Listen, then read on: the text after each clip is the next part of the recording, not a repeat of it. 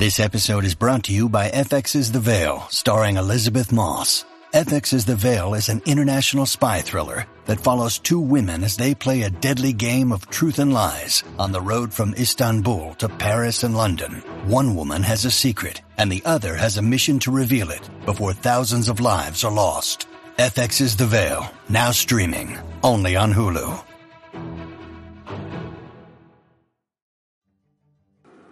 I'm Ken Napzok, and this is Daily Thrones, a quick look at the world of Ice and Fire. And what we are doing is, of course, looking back at each season as we prepare for Season 7. I've yet to give my overview of Season 3, and that is pretty simple.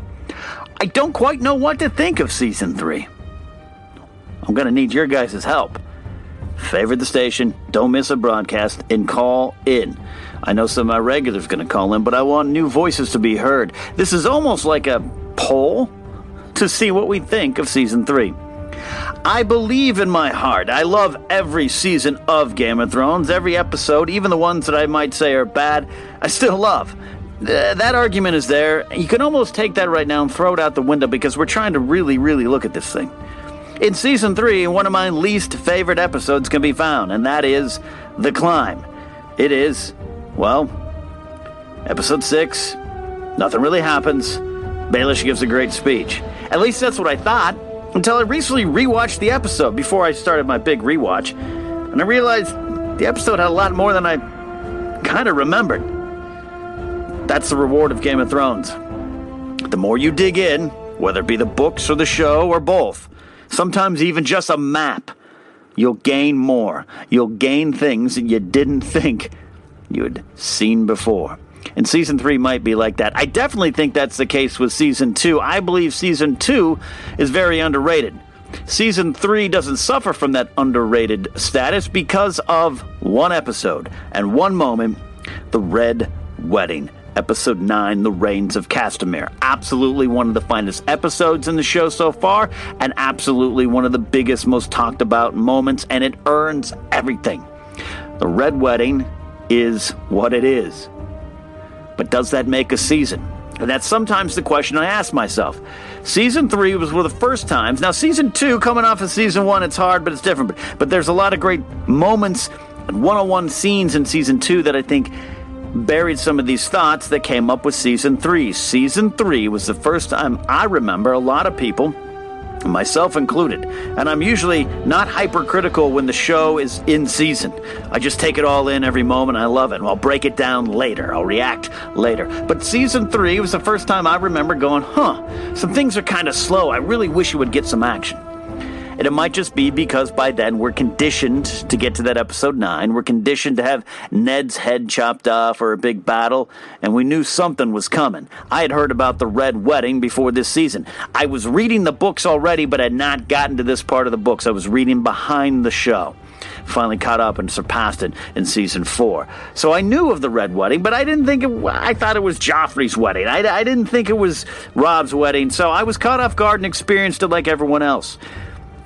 But as the season uh, as the seasons go on, I look back at season three and I don't know what to think. Arya with the Brotherhood, Arya with the Hound is the start of something good, but I think the Arya stuff is better in season four with the Hound. The Jaime Brienne stuff is great, but as it was happening, it, it, it wasn't as electric as he thought. The Dany stuff is okay. I love the moment when she leaves Astapor with her unsullied army, takes out Kraznys, and marches out triumphantly. That is great. The other Dany stuff might not be her best, and she as a character, as a character, started to disappoint me the most. I'm a fan of Stannis, but he was defeated the entire season. This is about Sir Davos being imprisoned and learning to read so he can get Stannis to the wall. There's a lot of good things in season three, but are there great things? I don't know. This is one of the rare times that as a pundit, I can't give you the answers. I just don't know. I flip flop. Season three, is a good season. They're all good. But like I said before, let's throw it out and let's have a discussion today here on Daily Thrones on Anchor about season three. Call in, use the hashtag Daily Thrones, and let's talk about it. Let's talk about it.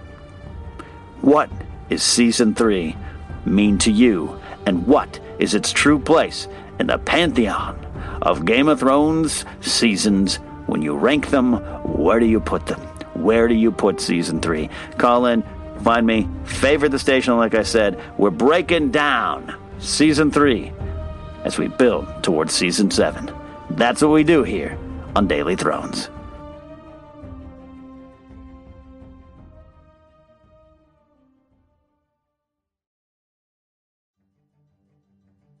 I'm Ken Napzok, and this is Daily Thrones, a quick look at season three of Game of Thrones as we prepare for season seven. We've been going through each season, looking at the overall takes of the takeaways from the season, the power player of the season, which is kind of like the in-story character that really made the biggest impact, the biggest moves of power in each season. We said uh, yesterday that was uh, Tywin Lannister, of course, is our season three power player, but this is the MVP. This is uh, now the character that really, really affected the season, dominated the season, uh, leaves a bit of a legacy in this season, strong influence, then that can go in and out of the story. Now, season three is for certain dominated by the Red Wedding.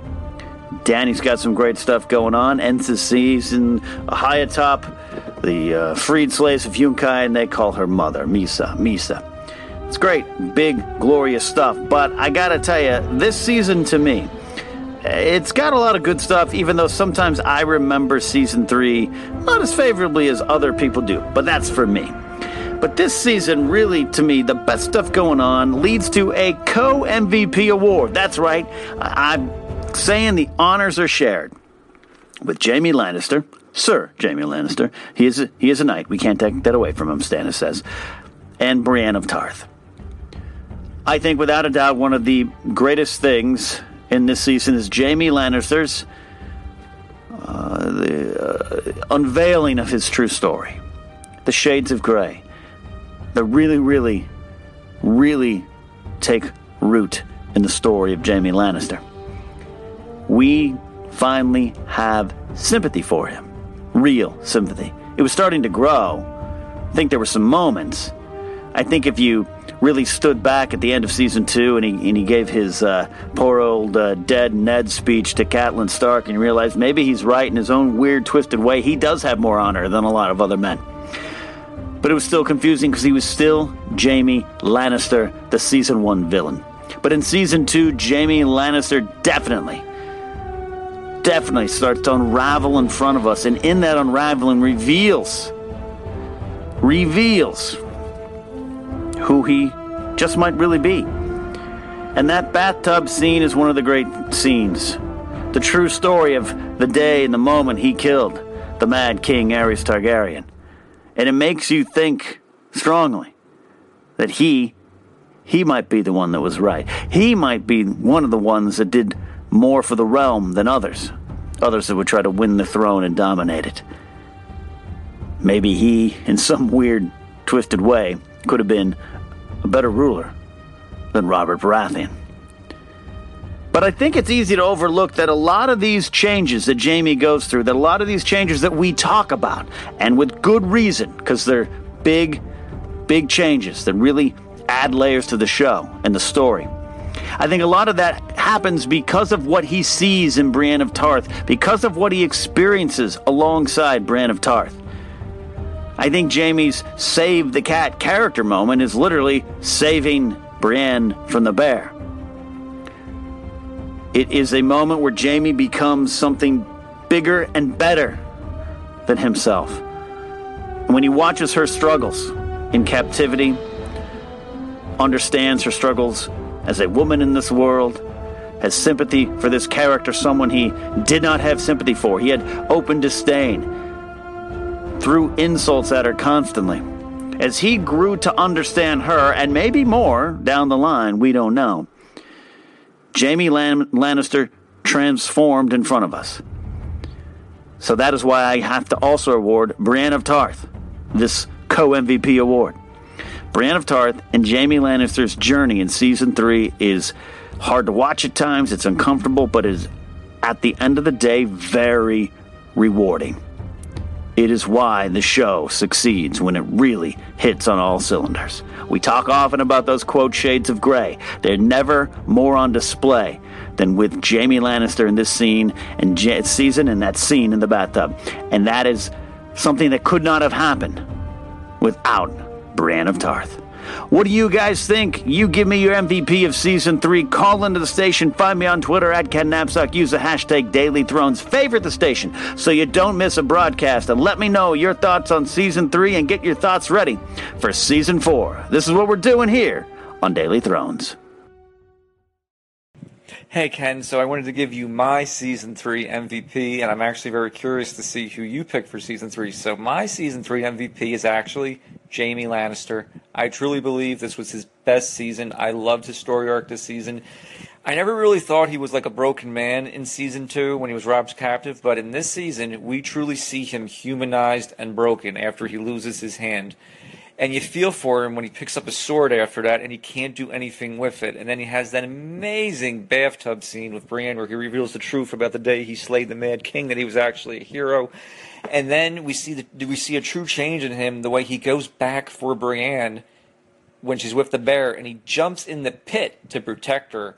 He truly went through, in my opinion, a transformation in this in this season, and without question for me, he is my season three MVP.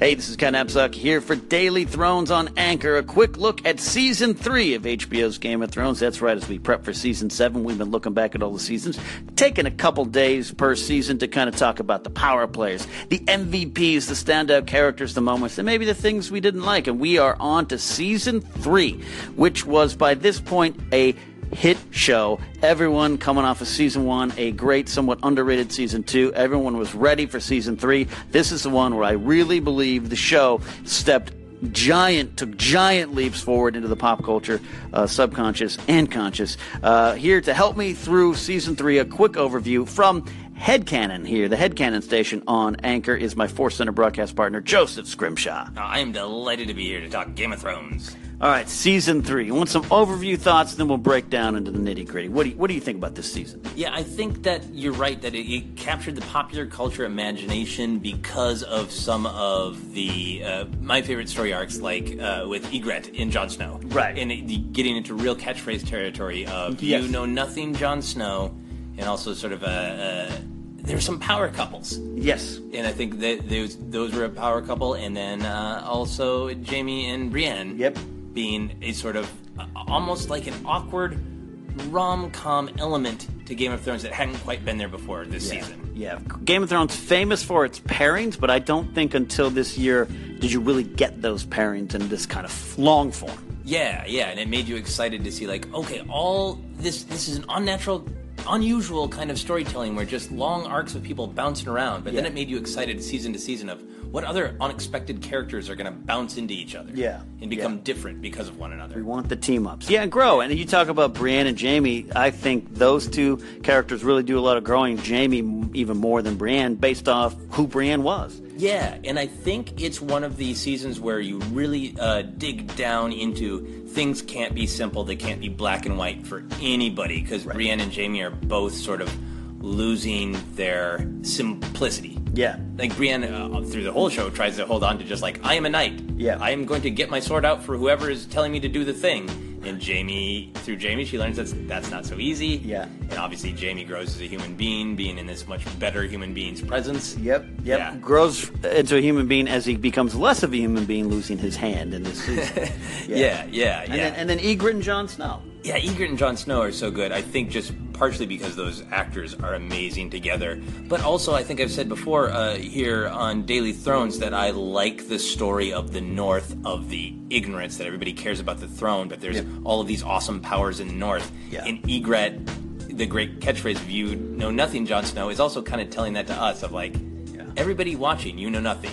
Everybody in King's Landing, you know nothing. Here I am in the real place where the real things are happening. Yeah, I, I go back to season one when Osha says so menacingly, "I told your brother he's marching the wrong way." As Yeah. Robb Stark goes south, he should have gone north. Um, and Ygritte, I, we talked about it on Daily Thrones a couple days ago from season two. The legacy of Ygritte, a lot of the change and big picture stuff that Jon learns comes from Ygritte. Absolutely, absolutely, and I think that uh, it is cool to watch it, it work on so many levels, from just the really uh, gut level human instinctual of like those two people are charming. They like each other. I sure hope they have the relations. uh, so there's that just gut cave, level. yeah. The cave. Get to the cave. But also, the, it, it has this like more powerful idea of you know open yourself up Yeah. to new ideas, new experiences. Don't be so rigid. Yeah. Going right back to what we were talking about with Brienne and Jaime. Yeah. A breaking down of rigidity. Absolutely, absolutely. We have about uh, 40 seconds left here. Uh, uh, most valuable player of this season. Do you have one? Yeah, Ygritte. Ygritte. Uh, and that's that's very good. That sets up Jon for a lot. Power player of this season, though. Who in story made the biggest moves? Uh, the murderer of the Red Wedding, right? Uh, I'm, I'm spacing on his. Uh, you talking about Roose Bolton or, or Walder Frey? Walder Frey. Okay. Walder Frey for sure. He's the big mover. He's the one who just Yeah. slaughters everyone. He takes matters in his own own hands. Uh, Tywin uh, and the and the letter writing campaign gets that, and uh, it's a big move from Walder, who uh, you could see this almost coming from season one. Yeah, and he's not that powerful, and yet he can make such a powerful action happen. Is amazing. I agree with that. Those are some good choices, guys. We're moving on to season three. You know what to do. Call in right now. Give me your thoughts on season three. Give me your MVP, your power play, your favorite moments, your least favorite moments. You guys know what to do. Season seven is so close. But here on Daily Thrones, we'll get you ready on Anchor.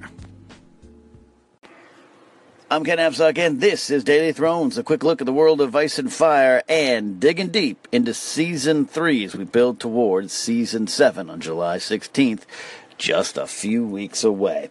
I want to start really digging in deep with the power player of the year, who made the biggest moves, and season three, I think it's pretty clear. Although I would be interested to hear other answers because they might be out there, but I think this is Tywin Lannister's season. The Hand of the King returns to full power, and we get to see how efficient and brutal and thorough he is at his work. In season two, Tywin was on the run at first and holed up at Harrenhal trying to figure out to, how to come back in a war he was losing. Then it took Baelish to engage the Tyrells into a agreement that led to Tywin's moment of glory at the Battle of Blackwater, but it really wasn't Tywin's season. There were times that he just seemed like he was possibly defeated and didn't have the help around him. But in season three, right from the beginning, when he burns down ice and makes it into two swords, Oathkeeper and Widow's Wail, he definitely is in control. The entire season, he is writing letters to someone we just don't know, an unknown individual, unknown individual getting Tywin's words and, in the end, orders. Because it was Tywin Lannister who basically orchestrated the Red Wedding Massacre, using Walder Frey's willingness to uh, get uh, get a lot in return, but really it was Tywin getting everything in return. Because not only were the Starks vanquished, was Robb Stark killed, his army defeated, but in a way, Tywin had no blood on his hands, as he exclaims uh, to explains to Tyrion, I should say, late in the season. The Freys are going to get all the credit and all the hate. For the North will remember. They're going to remember that the Freys and the Boltons did this. Tywin Lannister believed the North was for the taking, and he was on the way to figuring it out early on. The arrangement of marriages, Cersei to Loras, Tyrion to Sansa, were strategic, and he got his way, uh, especially with Sansa and Tyrion. Loras and Cersei never came to be, but the plan was definitely in place. For a short moment, he uh, he met his match in Olenna Tyrell, but even then, she had to admit he had one one step ahead of her, one one move on her, and she had to agree to the arranged marriage. Tywin Lannister was in control all through the season. Now, his children had some things to say. There was definitely some resentment brewing, and maybe that led partially to his undoing. But this was peak Tywin. From the moment we met him in season one, episode seven, to now, this was the Tywin we've always heard about. But this finally was the Tywin that we all came to respect, and for the most part, fear and loathe. Tywin Lannister is our power player for season three.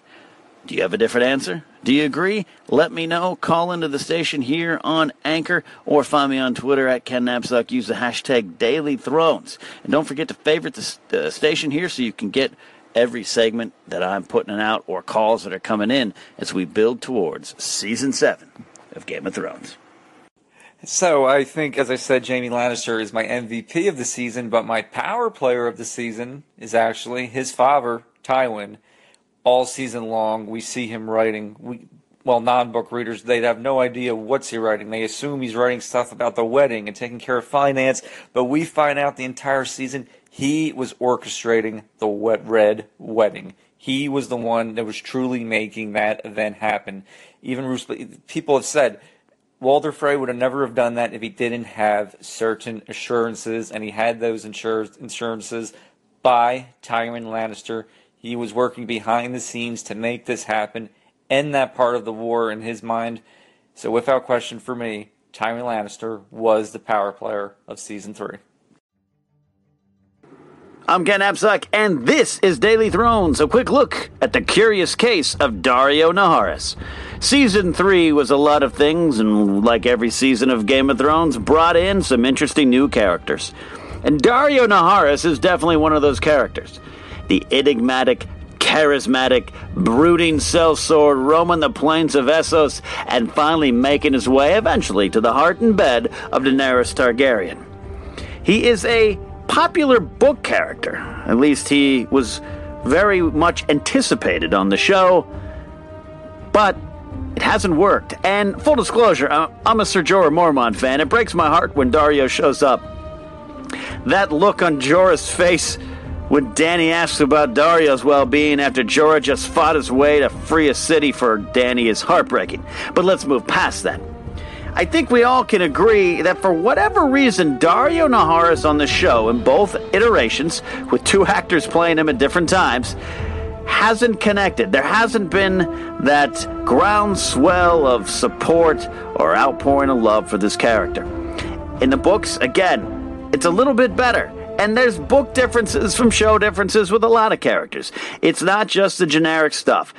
In the show, he's part of the Second Sons. In the book, he's part of the sellsword uh, mercenary company known as the Stormcrows. His background's a little different. In the show, he has a rivalry with, with Grey Worm. It's not there in the books. It's not just that. There's something that's not coming off the page on the show. And I think both actors who have, have portrayed him are doing their jobs well. I got no problem with them. Ed Skrein, Michael Huisman.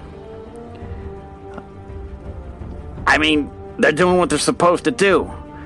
But on one hand, you have Ed Skrein not being exotic enough, and Huisman comes in and he just looks like a, a northerman, like a Northman wandering Essos. Doesn't stand out.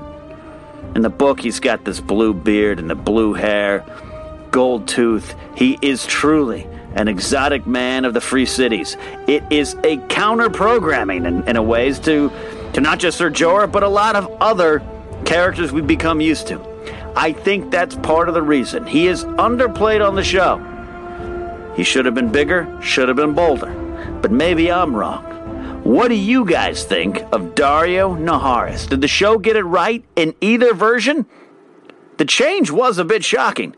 You go from season three, you change actors, which wasn't the producer's fault. Ed Skrein decided he wanted to go off and take over for Jason Statham and move on to the roles like a Deadpool. Great, good for him. That happens. But they cast in an entirely different direction and changed the character even more. I say, dulling him down. But what do you guys say? Talk to me about Daario Naharis on the show in the books, what are your feelings? He's definitely a character who made an impact in season three, but could it have been a bigger impact? Let me know. We'll see you here on Daily Thrones. Hey Ken, so I'm somewhat surprised to hear that Book Daario has a fan club. I personally find uh, that version with his ludicrous blue hair and flamboyant mannerisms and gold accoutrements to be ridiculous. If that character had been translated to the show, I think he would have been a laughing stock. Um, if I am sympathetic to the idea that he's uh, a bit less charismatic than one might like, I personally prefer the uh, Michiel Huisman's version to Ed Skrein. I think he Michiel Huisman's a better actor. But I think that the biggest uh, difference with Daario is uh, that in the books we see him through Dany's eyes, and Dany, who's much younger on the page, it has kind of a girlish crush. Not that there's anything wrong with that, but her tummy kind of flutters every time she looks at him.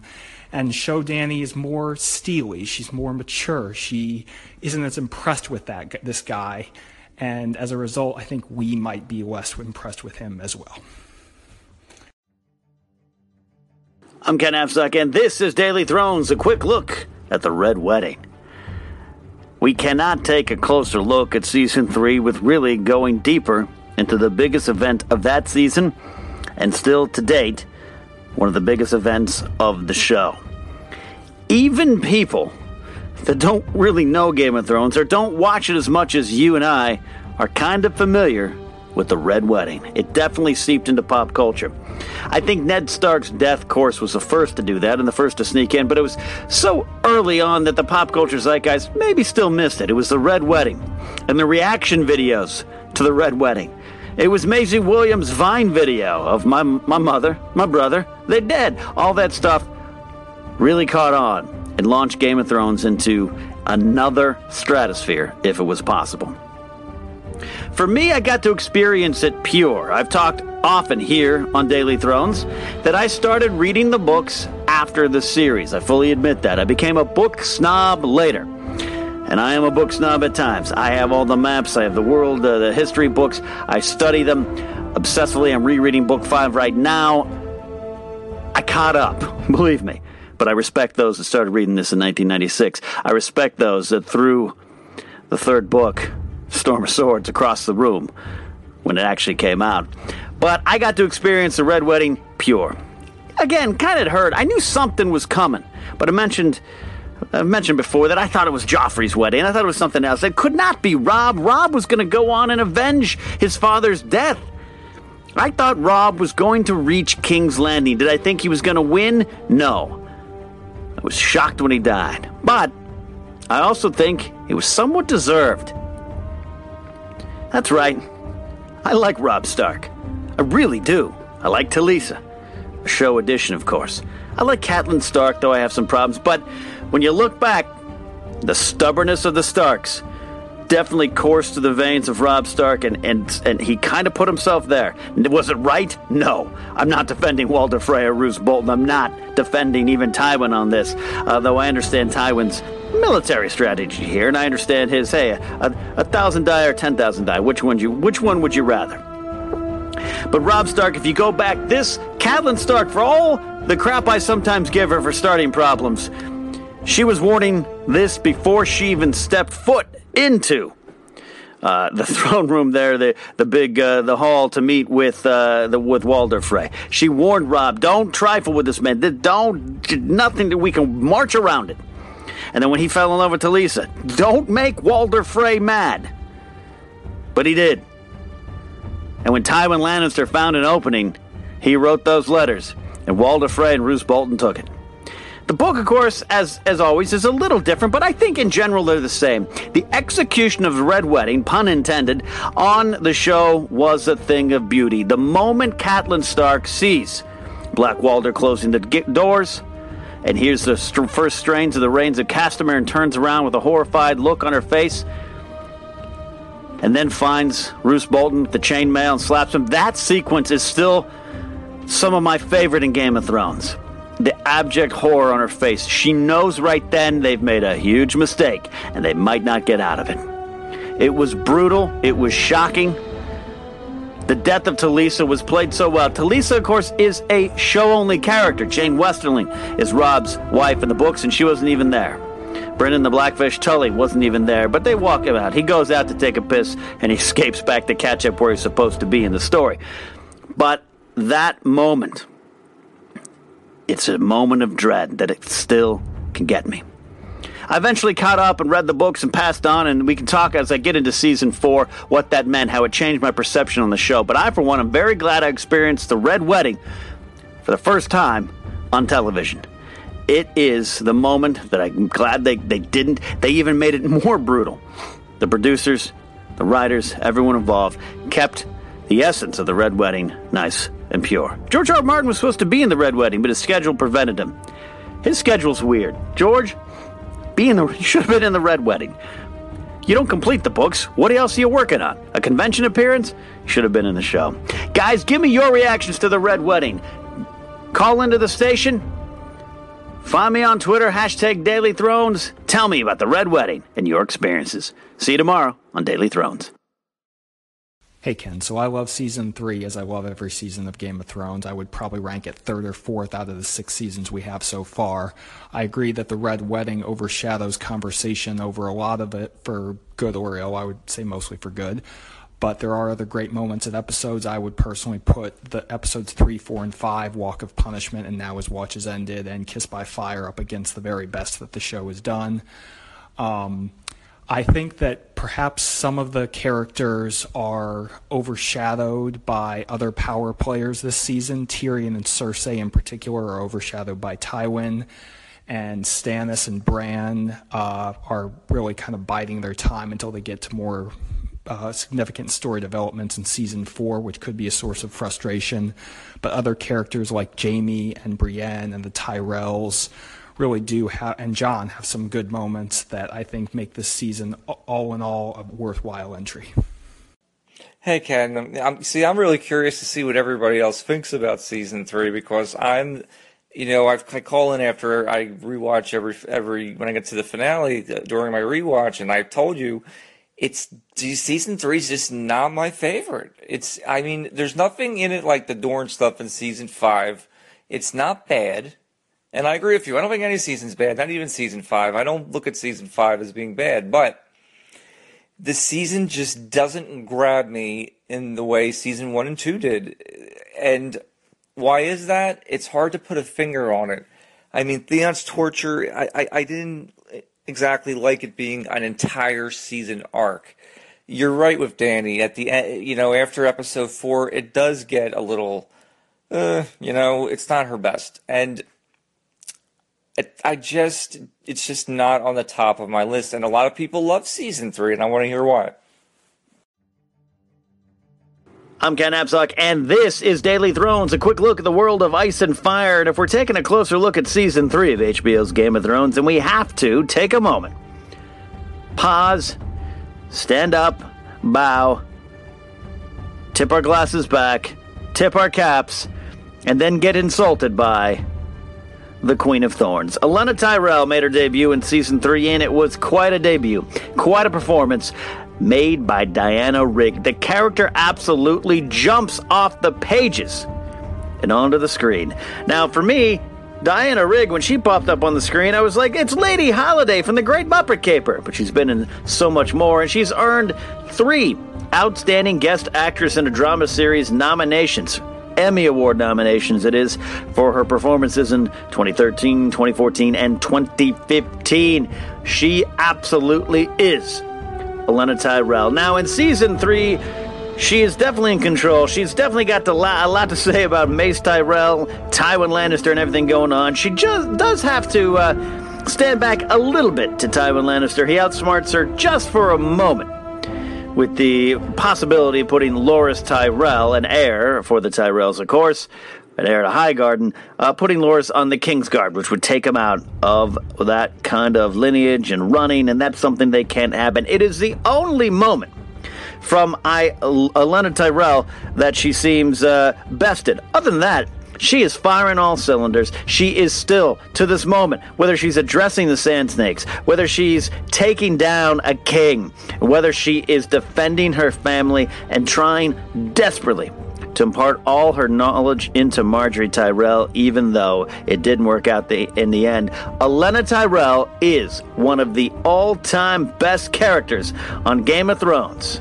So, take a moment, stand back, and feel the insults. Here's to the Queen of Thorns.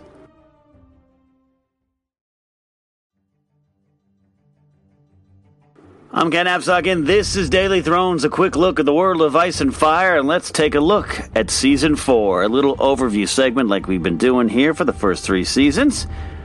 Season four, it's sometimes maligned, I've been in those conversations, and other times it's championed. I personally come somewhere down the middle. I think, much like season three is Remember for the Red Wedding, Season 4 is remembered for Oberyn Martell, and with good reason. More on him later. But I think there's other things in the season that uh, people, especially if you're book book readers, can have a little problems with. And this might be the thing about season four. And I'd be curious to hear your guys' thoughts out there. You know how to reach me more on that at the end of the show, of course. This season has some big departures from the book. Now, to be clear, every season has departures from the book. It has to. I'm not complaining about it. I just think, more than anything, I think the mutineers up at Craster's Keep.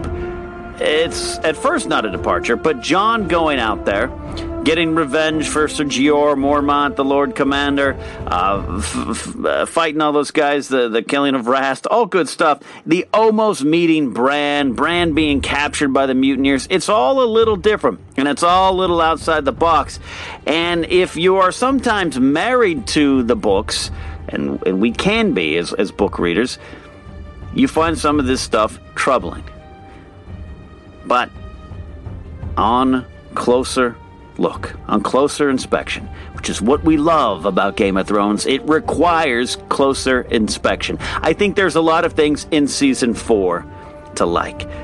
The Mountain and the Viper is a great episode with one of the most heartbreaking, gruesome moments. The Watchers on the Wall, which sees the entire episode directed by Neil Marshall up there at the wall for the battle with the wildlings, the death of Ygritte, earlier on one of the Daily Throne shows. I said she died in season five, uh, but I uh, got that wrong. But I had the episode right. They all bleed together. I apologize. But it's up there. Stannis, my man, coming to save the day. You know I love that. There's a lot of great things in this season, and some of the changes I think are are actually good. Brienne fighting the Hound is a big change from show to book book to show, however you want to look at it. And I love this version a little better. I have to admit that. It just makes some sort of sense. And the journey of Brienne, the constant failing to get the Stark girls to come with her, the constant failing to do her duty, the one she promised to Catelyn Stark. It's heartbreaking. And then she gets to check off another big victory, even though the Hound, as we know, doesn't die another big victory. Brienne is absolutely one of the best sword fighters in Westeros. And this one, to me, finally really puts the seal on that. She's good. Hard to be defeated. And that battle with her and the Hound is the best sword fight I've ever seen. Movies, shows, comic books, poems, documentaries, doesn't matter kudos to Gwendoline Christie, Rory McCann for pulling that one off. Season four has some interesting things, some great episodes, and of course the big, the big death of Joffrey. But even that fell short in some people's eyes. I actually liked it. He died gruesome and somewhat embarrassingly in front of everybody. It wasn't a big head chopped off uh, Jon Snow didn't get to enact revenge. Sansa didn't get to enact, enact revenge. Joffrey's death was very much of the show. It was a plot. It was a power play. It was a scheme, and it happened very realistically. The death was, like I said, gruesome, and it's embarrassing. It's shameful. He doesn't get to go out like a hero. He gets to choke and cough and wheeze until his face turns purple. It's the purple wedding. I liked it. What do you guys like about season four? Let's start talking about it. Let me know right here on Daily Thrones. Call into the station, favorite the station so you don't miss a broadcast, and find me on Twitter at Napzok. Use the hashtag Daily Thrones. But let's talk season four. Give me your moments, your MVPs, your power players, your schemers and dreamers. Who made this season memorable, or maybe who made this season frustrating? Let me know here on Daily Thrones. I'm Ken Napzok, and this is Daily Thrones, a quick look at the world of ice and fire. It's time to name our power player of season four. And I've looked at the notes, looked at the episodes, I've looked at the episode recaps, I've looked at some analysis, I've, I've made some charts and graphs, compared notes with my original notes, cross checked my notes and graphs. And I I didn't want to I didn't want to give this award to someone who's already won it, you know? I wanted to be cute. Who really got the biggest power moves in season four? Is it Olenna? I mean, yeah, she had some definitely big strides. She had part in a big plot to take down Joffrey, but you know what? Can we really deny that Petyr Baelish, Littlefinger, our season one power player, deserves this award again? Season four is remembered for Oberyn, the great Watchers in the Wall, uh, uh, Watchers on the Wall episode, the Mountain of Viper episode, the arrival of the children. Bran finds Three Eyed Raven. The Hound dies allegedly, possibly, at the hands of Brienne. There's all those things going on. But Joffrey's death was, story wise, perhaps the biggest, most important death on the show since maybe Ned Stark. You could argue Robb Stark. But, I mean, we've been wanting Joffrey to die almost from the moment we met him. And for the sake of Westeros, that needed to happen. And Olenna Tyrell definitely had a lot to do with that. It is. Blood's on her hands. She did what she had to do. But Baelish is behind that. He is behind Sir Dantos escaping with Sansa. Then he takes Sansa up to the Vale, marries Lysa, the same woman who we finally confirmed, she finally admits she killed her husband, Jon Arryn, because Baelish told her to, because Baelish orchestrated that death. So, before, as we've said before here in Daily Thrones, before the show even begins, before even the book begins, Baelish was scheming and dreaming. Chaos is a ladder, and when you don't have chaos, you create your own. And that's confirmed here. Then Baelish kills her, pushes her out the moon door. And against all odds, somehow, without uttering a word, convinces Sansa Stark to go along with him, cover for him. And now Baelish has the Vale. This is power. As Baelish would say, knowledge is power. But as Cersei taught him, power is power. And I believe Baelish in this season took giant leaps forward, and his plan was starting to happen. Everything he thought of was starting to happen. When things went awry, he he recovered. Chaos is a ladder. He's been saying that all along. He said it in season two to Tywin, and Tywin said, Of course, of course it is, Baelish. Tell me something no one else will tell me. Chaos is opportunity. Yes, yes, yes. Nice, Baelish. But it always was for Baelish. And this season, he took some of the biggest swings. And instead of missing, he hit home runs.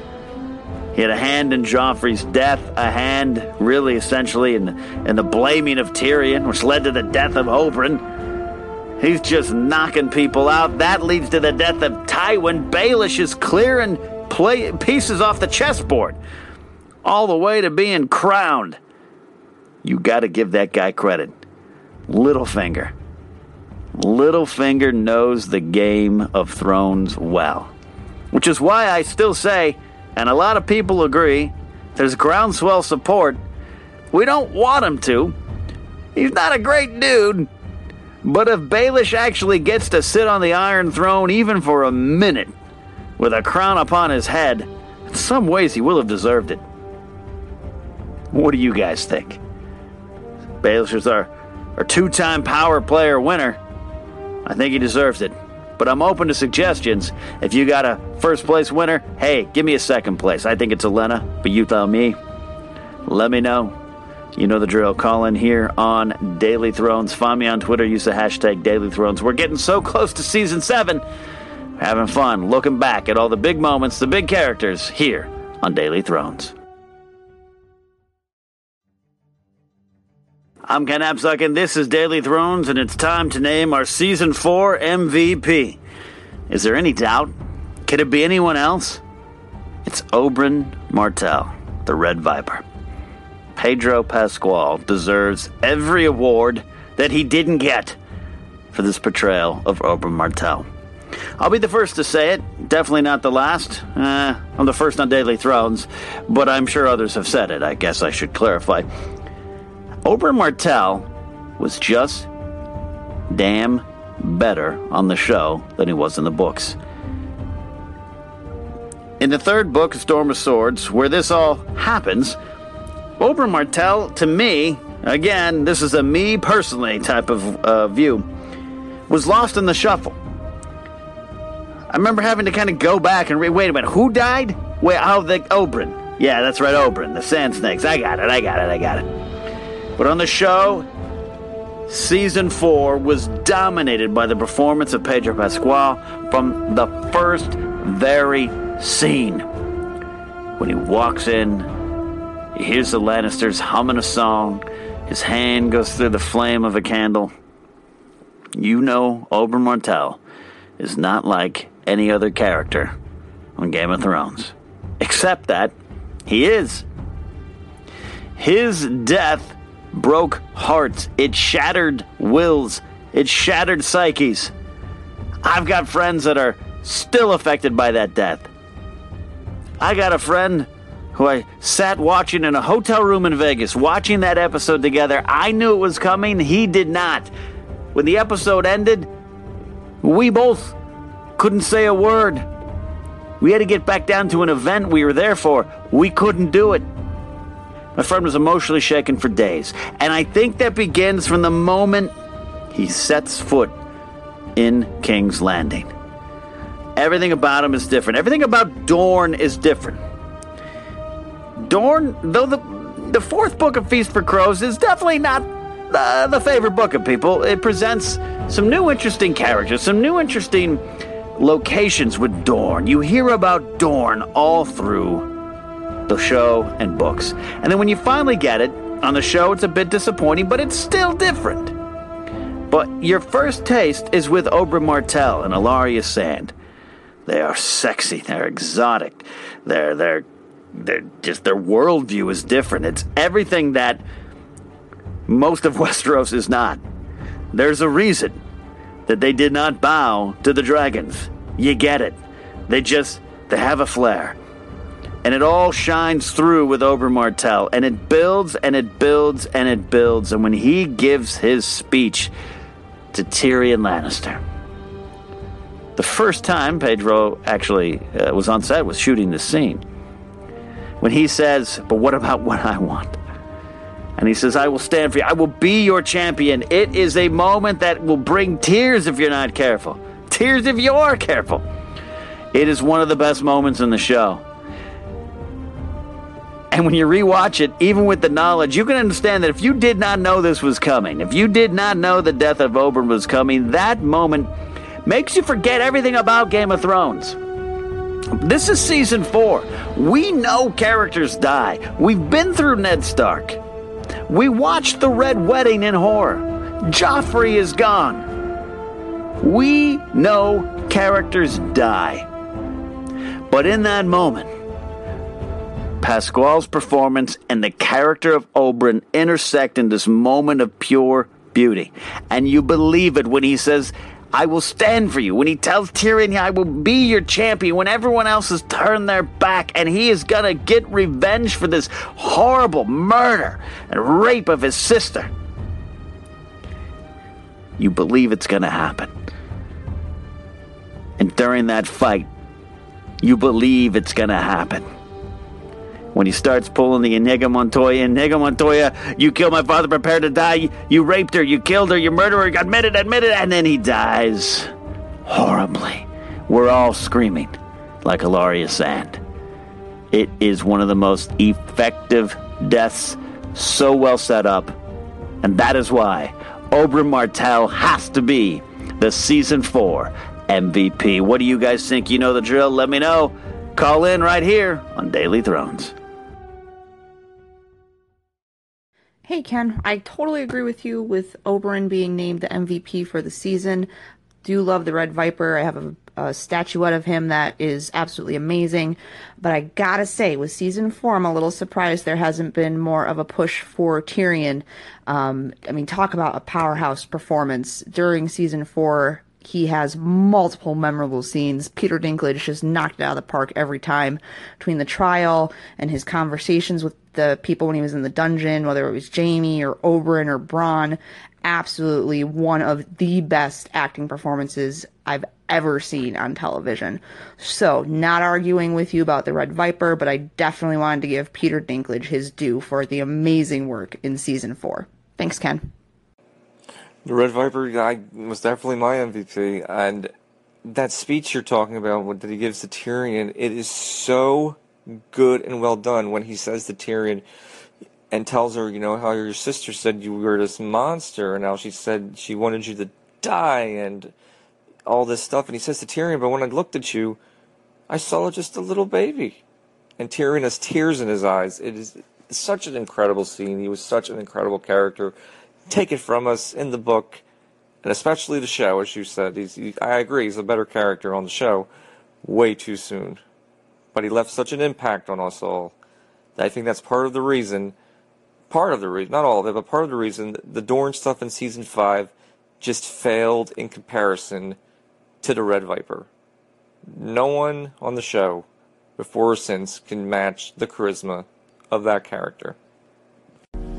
Put a call up on the station from our good friend Ventress87, who always has some good ideas, and I like her. Well, we're not going to call it a counter to Oberyn as my season four MVP, but an, an addition and a a, a good uh, idea to stop and give credit to Peter Dinklage for what he did in season four part of the reason I think maybe I overlook some of the stuff uh, that Peter Dinklage does in Game of Thrones is he's just so good. He immediately, I mean, from episode one, season one, stood out, grabbed the headlines. He became a fan favorite, and Tyrion was already a great character, but Dinklage does such a great job bringing him to life. But season four, with so much obstacles in front of that character, Peter Dinklage does absolutely own it. And whereas Pedro Pascal uh, uh, uh, succeeds so much as Oberyn, sometimes you're only as good as your scene partners, right?